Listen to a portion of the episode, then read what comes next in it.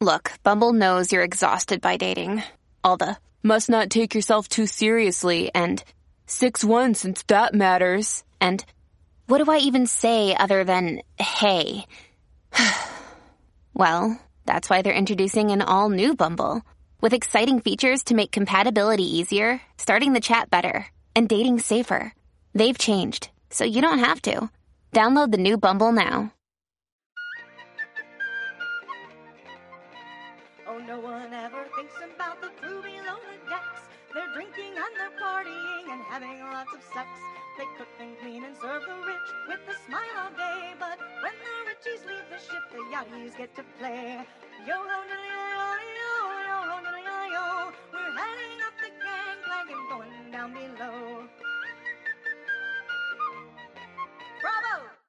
Hey guys, welcome back to another episode of Gangplank Report. I am here with my amazing co host Jen, and we are talking about episode eight, which is per Bravo called At Your Lack of Service. And Jen came up with a better name, I think, called Lexadaisical. And I love that even more. Jen, would you mind giving us our rapid recap? Not at all. The rapid recap is the party is over and everyone heads to bed. But even with David's help, Courtney can't make it into her own bunk, so she sleeps in Malia's and then she proceeded to puke all over it. The next morning, yeah, it was gross. The next morning, everyone is hungover and the guests are arriving in four hours. They're returning guests who equate yachting with a super expensive booze cruise. It's Courtney's turn on service and Lexi's not happy. Shocker. Lexi's doing the absolute least unless we're talking about spraying enough steam to set off the fire alarm. There is slide drama with Sandy, perceived slide drama, we'll say. The guests do a beer stunt course, and Katie spends the entire episode picking up Lexi's slack, but somehow the captain thinks Katie's management skills are lacking instead of Lexi's work skills. And that's your rapid recap. Thank you. So let's jump right into this service situation. So Mhm. it seems to me like the entire episode, it does, Mm-hmm. center completely around the service. And I think that that's a really interesting observation to make because if we look at the previous charters and the way that those went, we know that Roy Jr.'s trip was very much about the water sports and keeping the kids entertained. And so that trip was very heavily focused on the deck team. Mm-hmm. So there was more pressure exterior than on service or on the food. And they said that the food was great and they said that the service was great, but they really wanted to do all the water sports. So that put a lot of pressure on the deck team. right. Then the next trip with Athena, we see a lot more focus on the food. And so that falls very heavily on Matt alone, really, Mhm. to make sure that her expectations are met because it's such a food centric trip. This trip, however, we know going into it is very heavily centered on alcohol now. Exactly. the and the shirts were a little bit of a giveaway. Yeah. yeah, exactly. It looked to me from them showing the previous trip that they wore the same shirt. So did they not change or did they just put those into hibernation until they got back from this trip? That's funny. Now, honest to goodness, even with my memory, I could not remember these people to save my Same. life. They did the flashbacks and I still couldn't remember them. And I think my daughter and I were talking about this because since you and I started podcasting, she's decided to pick up the show. So she's binged all of Below Deck Med now, all of the seasons to catch up so she can follow us. And she called me and said, I've just watched all of these and I have no idea who these people are. And I think it's So bec- even in her recent memory of watching, she didn't Right. remember them. And I yeah. think it's because they're so center of the road. They're not really demanding and rude and awful guests. And they're not the overly nice. I mean, they're nice, but they're not standout, lovely. Hmm, There is something very unmemorable about them. Yes. As my grandson would say, they're vanilla. Yeah. Maybe not maybe not necessarily Matt's version of vanilla. right. But yes. yes. Lord Fussy's version of vanilla. exactly. Or Swag Nasty's version of vanilla. But Yeah. yes. And I think that as we see these trips progress, the things that become important to the charter guests themselves, that becomes the focus of the episode for the most part. Besides the guest behavior or the crew behavior, whatever it is that the guests deem most important is what becomes the main trip story Right. And I don't want to yeah, I don't want to put this all on the guests. While I do think that they drink way too quickly and have ridiculous expectations on having all different kinds of drinks and having them all refilled immediately, there are some things that I think should always be correct. Like the next morning when Lexi was supposed to get the hot water for the woman who brought her own tea bag, that should have taken no time at all. And it took 27 minutes for her to pass it off to Katie to bring it up to the woman. That's because she's lackadaisical. Right, exactly. But things like that, not having the plates on the table, that's not their fault. That's the service side. I don't think that their demands were super ridiculous, except for how quickly they wanted drinks turned around. If you're drinking like beer and all you have to do is pop the top off, or wine and all you have to do is pour it, then I get it. But when you're talking about mixed drinks, then I think that timing you need to give a little more slack on. What do you? So here's what what I would have done in that situation. If Okay. we know that a majority of those guys are drinking vodka and iced tea, Mhm. then make a picture of it and have it ready and have it upstairs and then all you have to do is refill the glass with ice and pour the cocktail into the glass. right. Well that would have expedited that entire process. If they're all drinking the same thing, then just make a picture of it and have it upstairs available. And then that way you don't have to traipse up and down the stairs making one cocktail at a time. Right. I You're was just- wondering if that's something that's appropriate to do on a five star. If you can have a picture of something standing by to where it's not handmade in front of them right away. Well, it's not being made in front of them anyhow, but True. for what it's worth, if that's their focus and what I would have done wherever they're hanging out is just set up a little bar with all the stuff that they're drinking.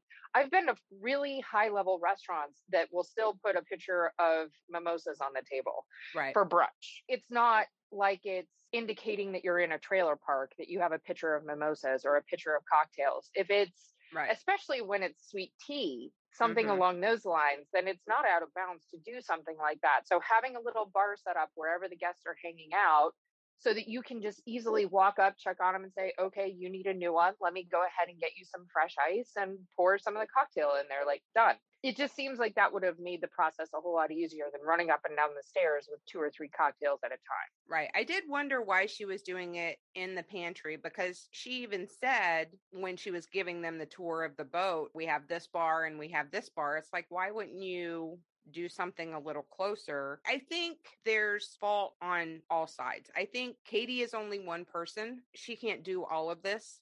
Lexi was not stepping up her game. Courtney's too inexperienced to know her game yet. I mean, she was doing Yeah. what she was told, but she can't have a ton of initiative to do things she's not told because she doesn't know what to do. You know what I mean? Oh, for sure. And I think part of that comes with we saw Lexi drop the ball a bunch of times on this trip, and I'm not shocked. I think it's her way of retaliating for Mhm. not being on service. And because she's the second stew and she thinks that that title deserves more respect, I that's nonsense, by the way. But in her mind, anyway, she feels like it's a demotion for her to be in the laundry room, even though that's really what the job requires. And I think it's fair for Katie to do a rotation so that the girls can both do different things and don't get stuck in the same kind of laundry swirl because nobody really loves that job, Right. but it's a part of the job. and So it's not like Katie is the type of boss who is saying, do this and I'm not doing this anymore because I don't have to. Katie was in the laundry that morning. So she's not asking Lexi to do anything that she's not doing herself. correct.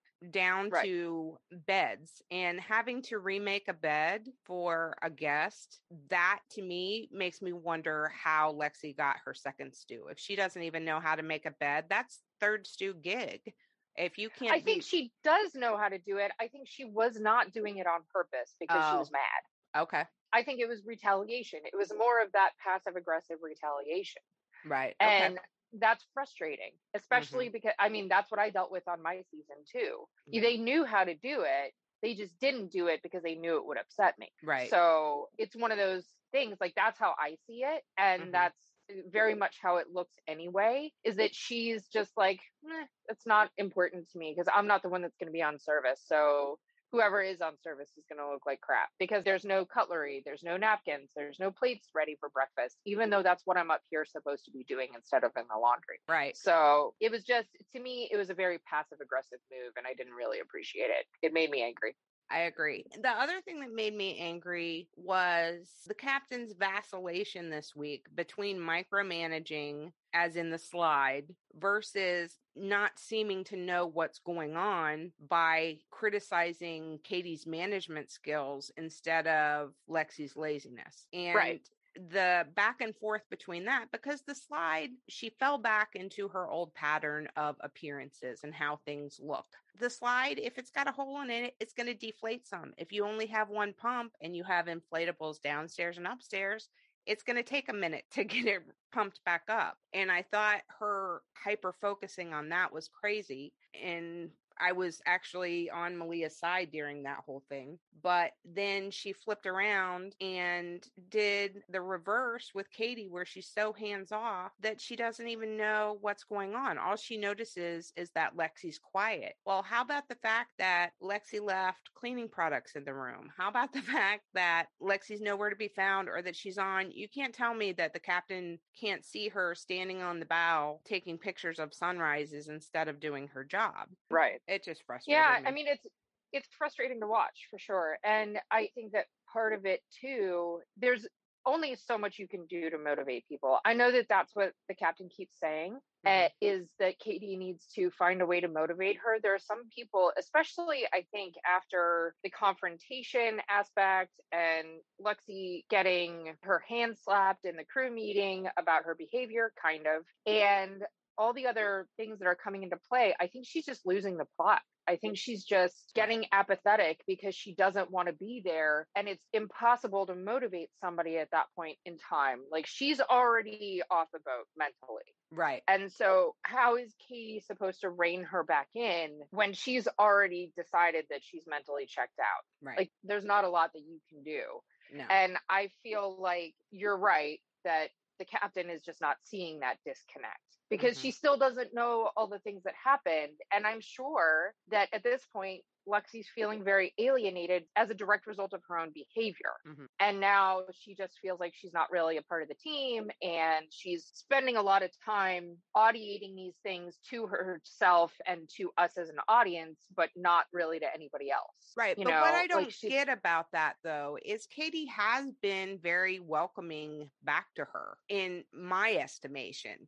I think Katie has done a much better job of letting bygones be bygones than other chief stews have in the past. Usually, if there's a headbutt there, it stays a headbutt for the whole season. Katie Right. really did drop it and let it go. And Lexi's twisting this into her head. She knows that there's a rotation on the boat, and yet she's still turning it into some kind of punishment or that she's Cinderella. And that's just not the case. And she's been told it's not the case. And she said, I don't want to be down here just because Katie doesn't like me. That's not why. And she knows it. So it's confusing to me. I think she's just in her own head. And I think that that's a really tough place. To, and I, coupled with a couple of the other things that we know about her, I think it's just going to be really difficult, if not impossible, to get her out of that place. Right. She might just stay there Yeah. mentally. So I don't know. We see the preview for next week's episode, and we've also gotten the mid season teaser for the rest of the season.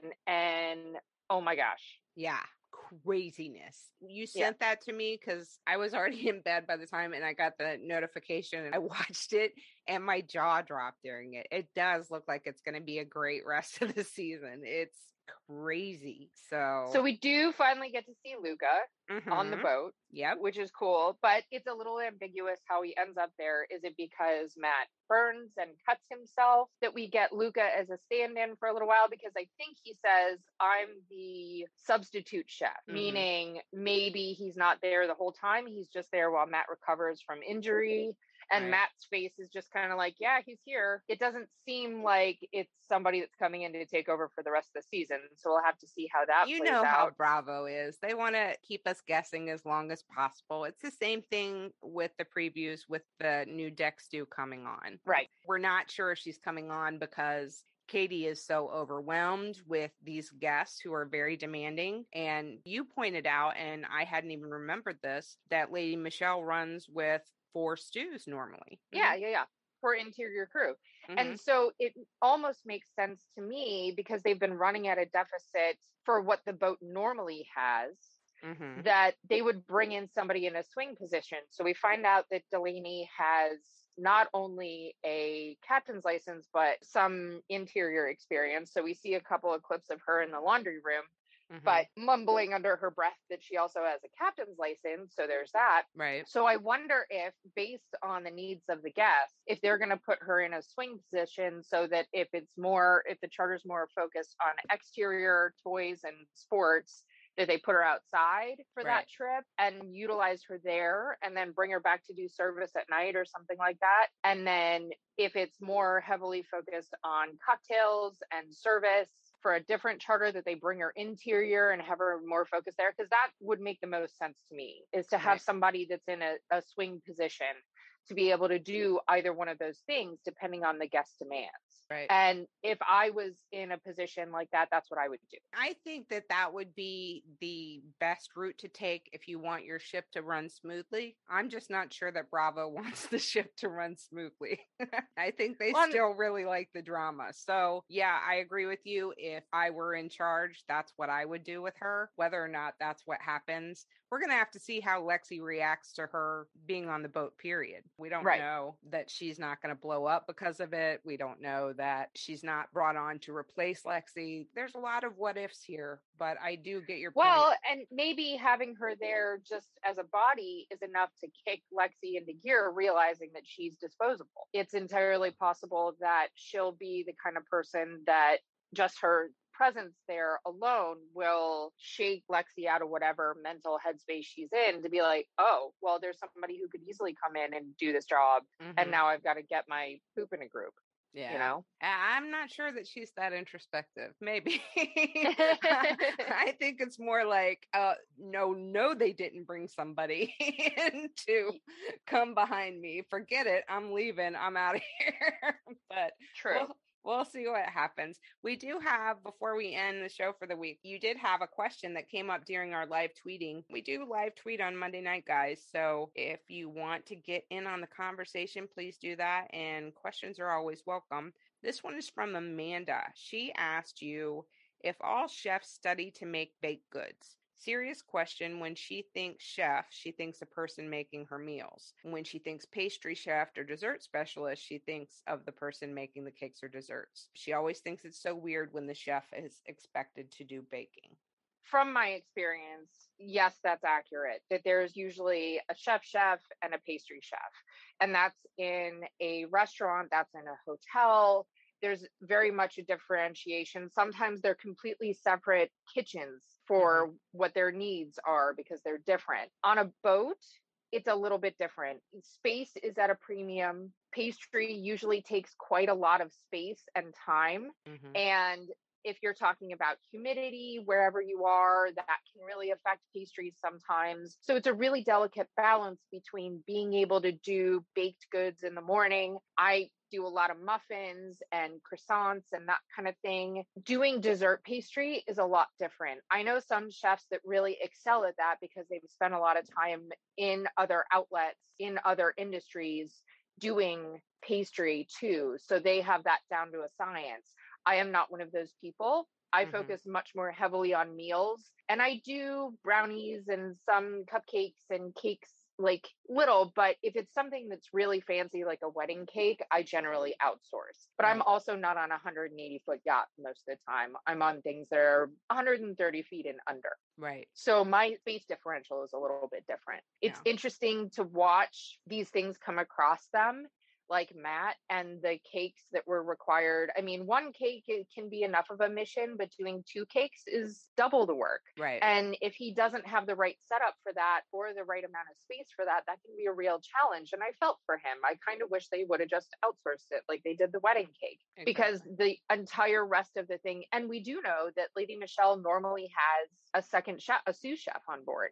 Right. So, because we saw that in last season when that crew came and chartered Parsifal. Mhm. So we knew that there was a sous chef that was on board because they gave him that title in the subtitles. So I think that if he had another person that was able to take some of the work from him, it probably would have turned out much better. But who knows? I you know, think the other side of it too, and in Matt's defense, he said that he's not classically trained. I know that my daughter, when she was becoming a chef, because she was trained, she had to take pastry courses. But if you've worked your way up through the industry, you don't have necessarily that exposure to it. And baking is far different than cooking in my world. I can cook, I can't bake worth a darn. So I think that you can't necessarily expect everyone to be trained to do pastries if they aren't classically trained. Does that make Right. sense? a- And I Right. took, yeah, when I was in culinary school, I took a couple of baking courses too, but it wasn't my focus. Right. It wasn't what I was Because they on. had so I- entire courses just for pastry chef that correct. my daughter was looking at at first, but it's so much more of a niche career that she decided to do culinary. Yeah, which makes total sense. And it makes you more functional all around. But I do know really excellent pastry chefs that do nothing but that. Right. So on a boat, you have to be a little bit more experienced in a lot of different things. And two, you have to know a lot of different cuisines because you never know much about the charter guests before they show up or before you get their provisioning sheet. So I have to be really good at Indian food. I have to be really good at Asian food. I have to be really good at Italian food. If you took an Italian chef and stuck mm-hmm. him on a yacht and told him he had to do three days worth of Asian meals, he would probably flounder because it's not his specialty. right. But as a charter chef, I have to be prepared for just about anything. I had to do an entire week of traditional Hungarian food, which is something I've never learned before. I've never even been to a Hungarian restaurant before that. I made sure that I did. It's very good. It's not very pretty, it's, it's not pretty good. at all, but it is very delicious and it's good comfort food. I hope, for what it's worth, I hope I never have to do it again. But I learned. Yeah. you know, I learned enough to survive for a week. Mhm. And same thing with I had a charter guest that was Chinese and he wanted me to learn how to do traditional Chinese food, which is very different from American Chinese food, by the way, Correct. in Uh-huh. preparation. And so I had to learn. So Right. it's one of those things where if you know that in advance what they're asking for and what they want, then you have time to do research. And I Google the crap out of everything. And if I have time, then I go learn. Like I went down to Miami and learned from a woman called the Wok Star. No, that's do- funny. She's amazing. She was great. I learned from her how to do traditional Chinese food, and it was massively helpful to be in a room with somebody that knows how to do that because they grew up with it. Right. So it's a challenge, and that's why it's such a hard position. At the same time, if you don't have enough time to prepare for it, it's a little bit of a different story. So, yeah, it's a challenging position, trust me. But I- on the show in the future, I prefer if the person doesn't know how to make cakes. Kiko did a pretty good job of making cakes, but I'd prefer they'd outsource it because it just looks bad when they don't know what they're doing.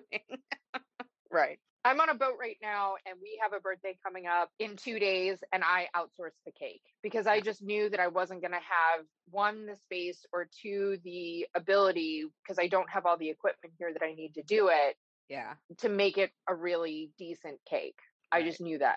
So And why not take the route that works best for you? Work There we go. smarter, not harder. exactly. Exactly. Well, thank you, Amanda, for the question.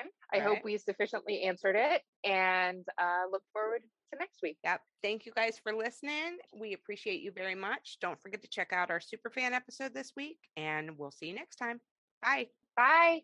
Special thanks to our friends who helped us create Gangplank Report. Down below music and lyrics by Angel Tweeter Frail and Terry Abbott. Performed by Lorelei of Florida. Production assistance by Michael Castaneda. Superfan intro by Blind Lawrence.